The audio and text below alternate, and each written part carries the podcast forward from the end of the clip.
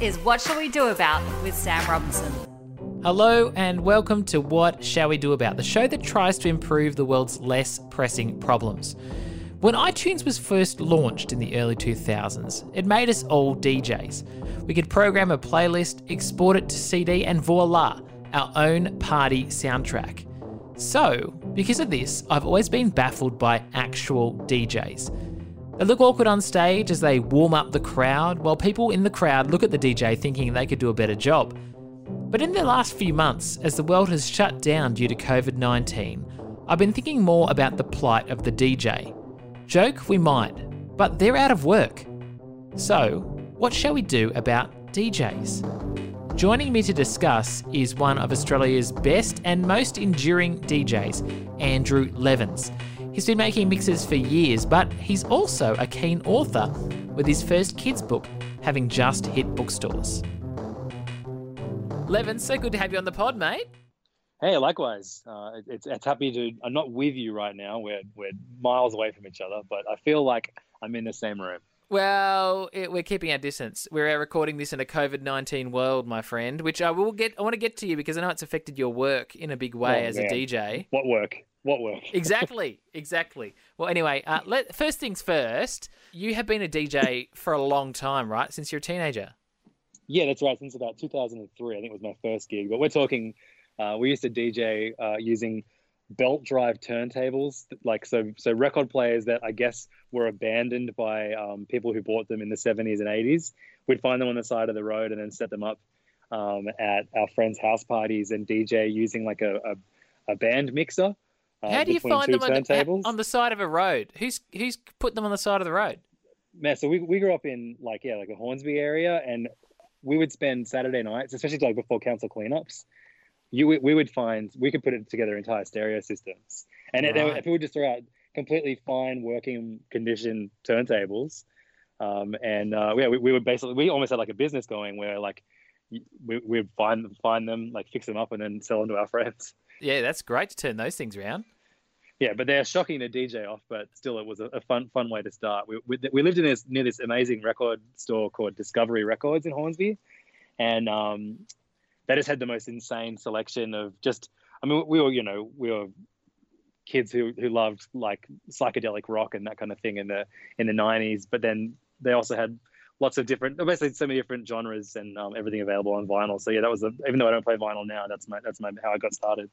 That's very cool. So um, that's how you got started, and then you you've done a lot of DJ work over the years and worked with some pretty big artists as well. How did you how did you break through? Uh, I think it was just persistence, being in the right place, at the right time, um, being a, a very, very friendly, outgoing person.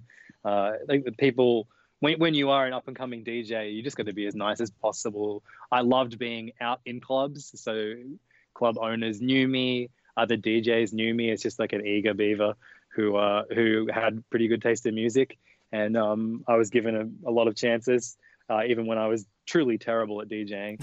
Um, uh, but I, I think yeah, I, I, people they kind of take all the DJs would take you under your wing, under their wing, and say like, oh, you know, don't play the biggest song of the night at eight thirty, and you know when, when when the club has three people in it, uh, and and you know pace yourself, and I got getting lots of great tips like that, and um, then it was kind of there was an opportunity to to play music that other people weren't playing, and so then when those artists started touring. They would get me to open for them because no one else played that style of music.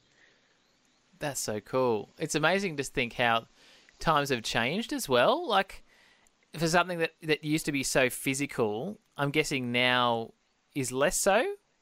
Oh, absolutely. Oh, My, my, my music collection for DJing is entirely digital. Yeah. Um, I have I have a record collection of my favorite albums of all time, and you know a few rare singles and seven inches and things like that that I'll never get rid of. But I don't ever use them for DJing anymore. Now I remember, um, I, I remember a conversation I had with my cousin when Daft Punk toured. It It was a number of years ago now. Hey, Um, you want to know something crazy? I played that show. what? Yeah, um, I used to DJ um, as uh, my old DJ name was stupid was Slater Brockman, which was an, an, a name I invented uh, because I was like I, I was like a like a hilarious European sounding tennis player name. Yeah. Uh, and so for, for like five years, I DJed as Slater Brockman, and all these American DJs would come out and I'd I'd open for them, and then we'd hang out. Like, and I just kind of became known as like the guy you hang out with in, when you're in Australia. Uh, and and everyone just knew me as Levins, but then they would be like, "Oh, cool," and they'd put Levins on the poster. I'm like, "Oh, my DJ name's actually Slater Brockman."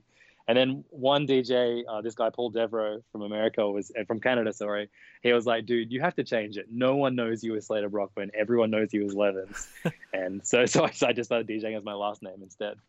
And how did you get um, in touch with? Oh yeah, I, I, sorry, I forgot, forgot, that I was talking about Daft Punk. so I used to work, I used to work for Modular Records, um, and uh, uh, Modular Records, uh, guess most famous for releasing like you know Tame Impala, The Avalanches, Cut Copy, um, and the presets. Mm. But they also were the ones behind the Daft Punk tour of, of, of Australia, and um, I started the DJ agency for Modular Records, and they gave me a side stage at the Daft Punk show. It was Sydney only, and I just basically booked the entire roster of the agency, and of course I was on the roster as well. So I played the uh, the Daft Punk show. That's cool. Did you get to meet them? Yeah, there was an after party. I did I did a lot of shows on that tour, um, just working at them. Um, but uh, there was a an after party that Daft Punk were at, and it was on a boat. Um, and uh, they were walking around without their helmets on, and uh, everyone was banned from taking photos. I bet, I bet. Yeah. Uh, keep up the mystery. But um, that's cool. You've been on a boat with Daft Punk unmasked. Yeah, but I stole one of their bottles of tequila. Did so you? Don't tell them. yeah. At the gig or on the boat? On the boat. Oh, and then I got wow. In trouble. I got in trouble. I got in trouble for it because everyone saw me do it. oh, really? You didn't get you didn't Yeah. have to walk the plank or anything like that? No, no. Like, like, luckily, as I mentioned earlier, pretty nice guy. So everyone was just kind of like, whatever. ends." Oh, it's a story you can tell your grandkids one day. Um, Yo, actually, I'm telling my kids. my, my, it's my, my son's favorite album is Discovery by Daft Punk. Uh, he he, t- he talks about it with his friends as if like it's it's something that everyone knows, and they're like, "What are you talking about?" so uh, I was mentioning Daft Punk and when they toured, right? And the fact that I was talking to my cousin and he made a, a this offhand quip that you know Daft Punk get up on stage in front of thousands of people, plug in an iPod, and just dance for two hours. As a DJ, do you ever feel like that's the perception of what you do on stage? Look, I play a lot of different gigs. When I when I DJ a party, I don't think anyone would ever accuse me of that. But if I'm opening for a live act, especially a live act that has a lot of um, younger um, audience pool, I'll I'll get a lot of people on Twitter, on Instagram, kind of putting up a photo of me just being like, "What is this guy doing? Playing a playlist?" um, so a lot of people don't really understand. A lot of times, a lot of younger people don't really understand what DJing is and and and and how how involved it is. But like, if I'm ever booked to play a, like a private party or a wedding or a festival, um, or you know a night a nightclub, I think people are more in the know there and can see what I'm doing as I do it, and you know you can see how off the cuff on the fly it is. Do you ever feel awkward on stage? Like you know, as a maybe as a support for a for a band, you're doing the DJ set at the start of night, and everyone's kind of milling in, looking at you on stage. I, I'd feel really self conscious if I was that person. Oh, absolutely. Like I've been doing it for so long, nothing makes me more self-conscious than being like the one dude on the in the middle of this enormous stage, and uh, the crowd being maybe on the quieter, quieter side of you know, like you know when, when the night's starting out, Yeah. you're just awkwardly standing up there, um, you know, waiting for it to get less awkward. and sometimes it never does. Do, do you think like what what would you say is the ultimate gig for a DJ? Is it playing Coachella?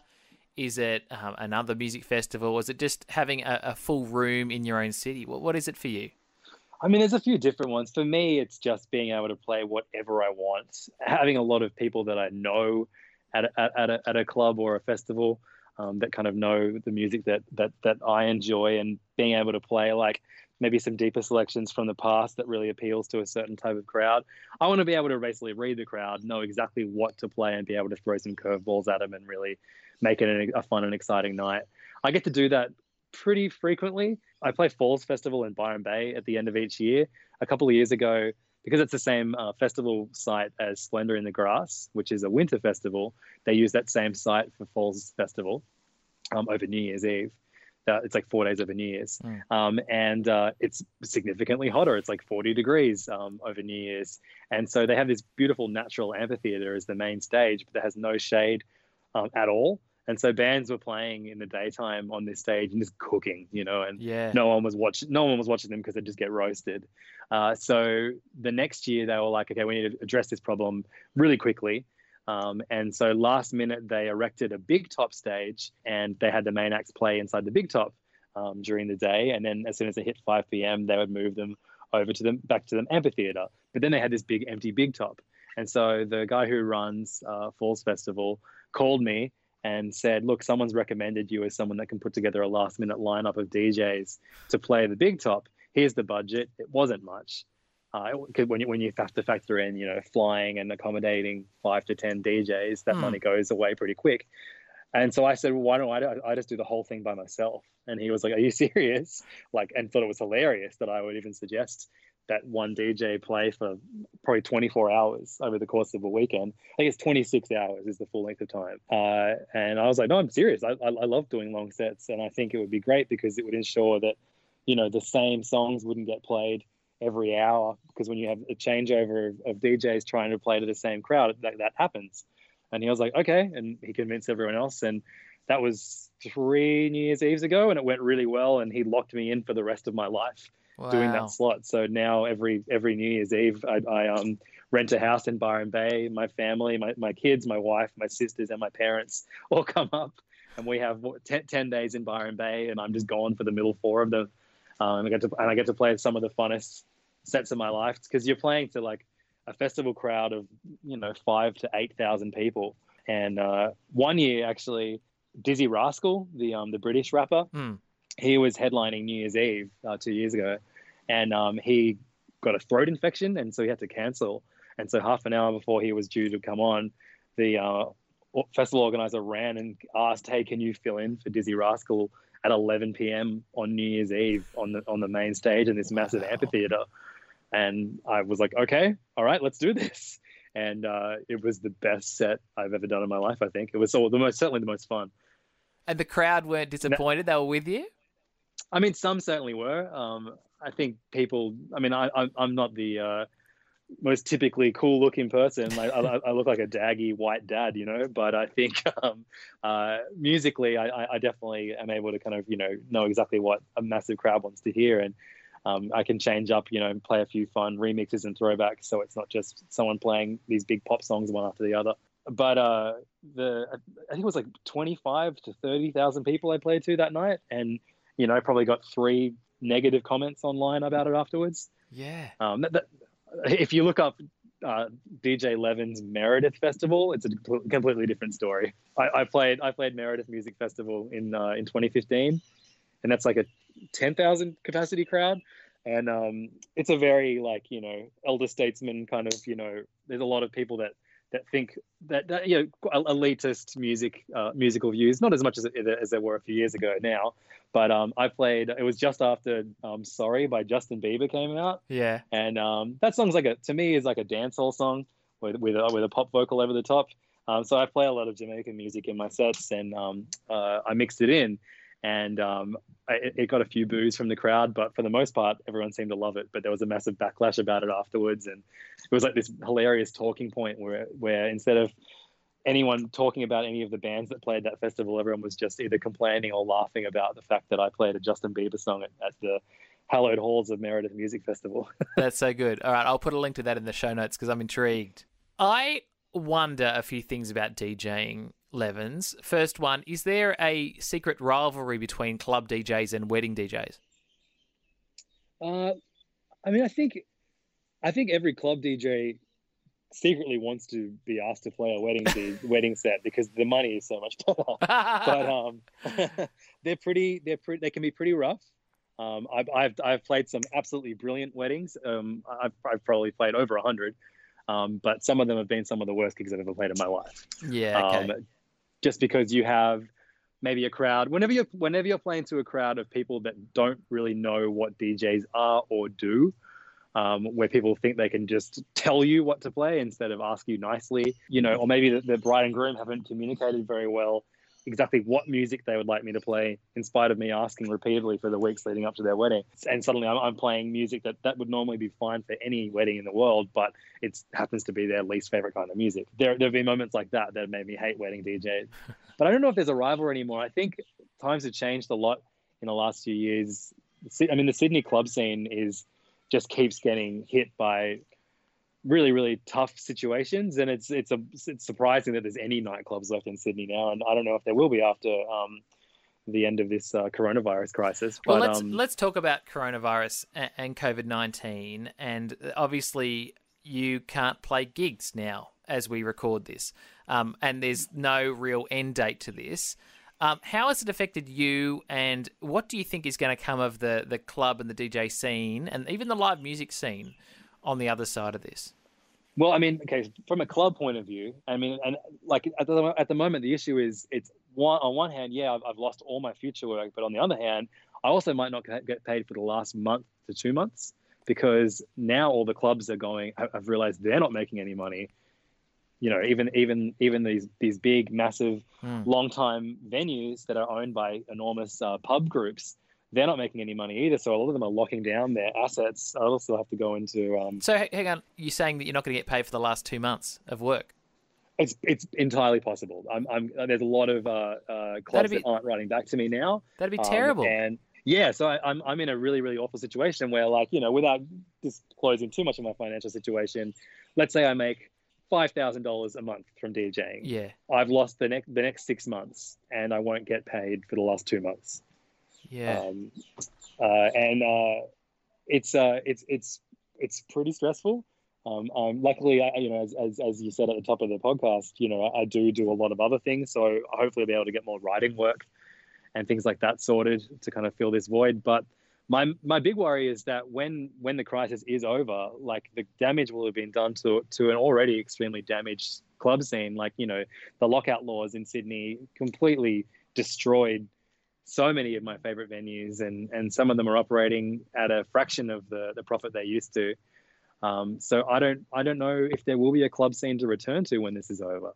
Yeah, do you, do you feel like as people become these kind of hermits self-enclosed, uh, you know, antisocial. I don't know. Do you think that that'll mean that they won't won't be as willing to come out at the end of that and get back into well, the I mean, club? I, we've had years of that because you the lockout laws and obviously you know the incidences that brought the, those laws yes, in. Yes. Um, they and, and and the way the media kind of heightened them and um, it was just this just this awful awful situation to be a part of. But that scared off generations of young people from from viewing clubbing as a um, as a you know an, acceptable form of entertainment for them. And so you, we already had a massive rise in in in young people not going out and staying at home and you know playing Fortnite instead of going and checking out a nightclub, saving all their money and, and then just going crazy at music festivals instead. So I mean, I feel like we were, we were the, the tables were starting to turn. Obviously, the lockout laws got repealed um, at the beginning of the year, mm. and I was starting to see far more young people in in nightclubs, um, and it feeling like a bit bit kind of rejuvenated. But um, yeah, man, I don't I don't I don't know what's going to happen now. So how are you feeling through all of this? Because I know that you got a you got a wife and you got kids that you're supporting. The the, the kids are now at home. Yeah, yeah, online well, I'm homeschooling them. If you uh, if you want to, uh, I've been posting my uh, my lesson plans on my Instagram. If anyone needs any help, I've seen that. Uh, That's my, wonderful my wife is a primary school teacher, so she's she's she sent me a few activities, and then I just kind of make them a bit more fun seeming. But we're still learning, you know. We, we, we play a lot of a lot of board games and go out and have like a an excursion down to the creek and then write about all the nouns and adjectives we saw. yeah, right.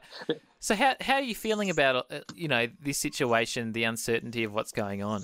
Uh, look, I'm an optimist, um, but it's it's hard to. I'm also pretty realistic when it comes to these kind of situations. At the moment, I'm just focusing on like you know, staying inside and and uh, and trying not to think about the future too much. Mm. Um, but uh, yeah, I, I'm I'm pretty concerned about what's going to happen. I mean, I know a lot. The festival um, scene is going to get is has, has been hit quite hard. There's a um, uh, an initiative where people register how much work they've lost in the entertainment industry from DJs and performers through to lighting and tech crew and, and even promoters. and it's in the billions now. I think so. Yeah. It's it's it, it's a pretty significant amount of money lost from a from an industry that uh that was already suffering um, with downturn and things like that. So you know, and also like you know, an industry that that really came together at the start of this year and, and raised a, an insane amount of money for, for the bushfire support. So to now bushfire relief, sorry. So to now, you know, have, have spent, you know, almost all of January doing doing charity gigs that we didn't see profit from to now like, oh, and then I won't really get paid for the work I did in February or March, and now there won't be any gigs for the rest of the year. So Yeah. it's a it's a weird, a weird space to be in. You have got a way that you're hoping to uh, keep making music this year, and and the way people can support you. Do you want to talk about that? Your Patreon.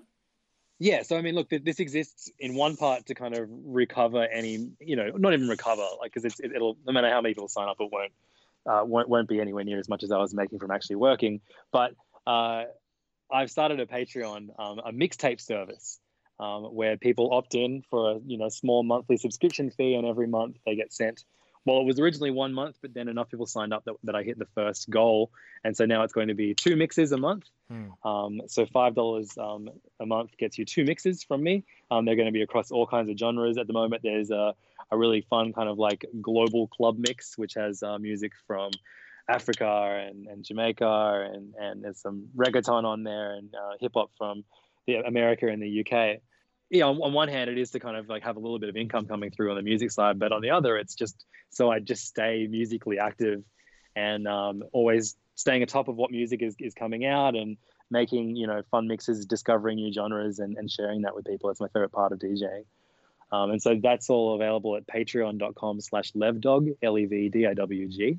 Um, and yeah, there's a, there's the new mixes, and then there's also a tier where if you sign up, it's ten dollars a month. You can just sign up once and download everything, and then uh, and then go back down to the five tier, five dollar tier if you want. But every single mix I've ever made is up there as well. If uh, anyone needs about, I think it's up to like thirty hours of of, of, of mixed music. Wow. Uh, so that's the yeah, and, and and there's something for everyone there. Like I've I've I've done so many different themed mixes. Like uh, you know, obviously there's a lot of hip hop and and dance mixes, but then there's things like I did a series called Cool Dad FM, which is all like 70s and 80s dad rock.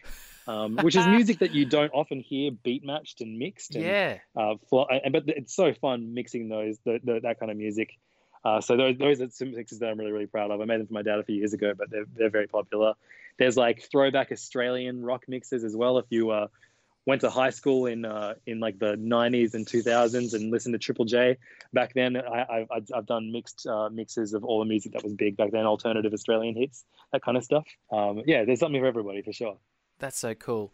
You are a surprising person to me because you're a passionate DJ, but you're also passionate about food and food writing as well, which which leads me then to talking about your brand new book and a book series for kids, which is all about a kid named Nelson.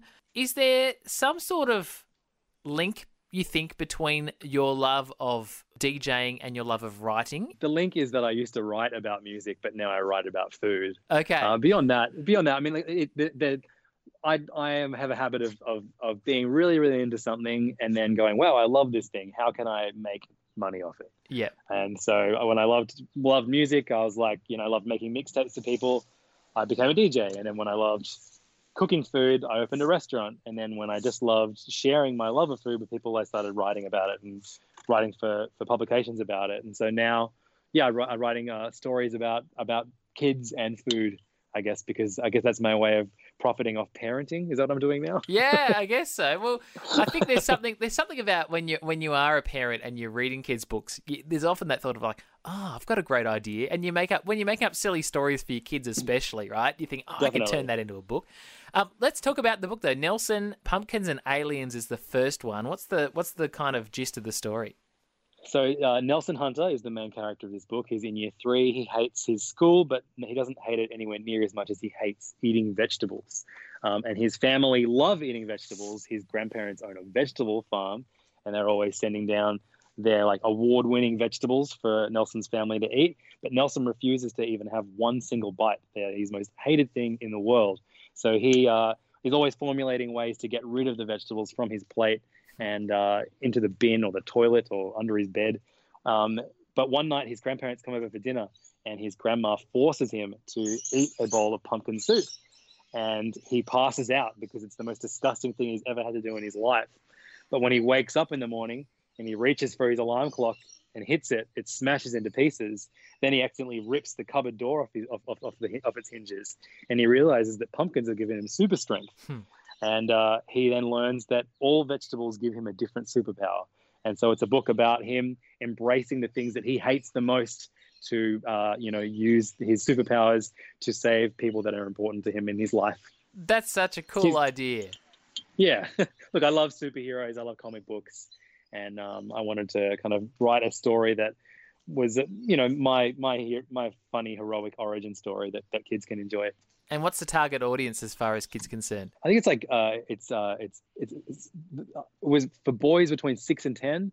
But I mean, I've actually made secretly made all of the female characters the coolest characters in the book. Like I love Nelson, but Yeah. Nelson is like a hopeless, lazy teenager trapped in a um, primary school aged boy's body.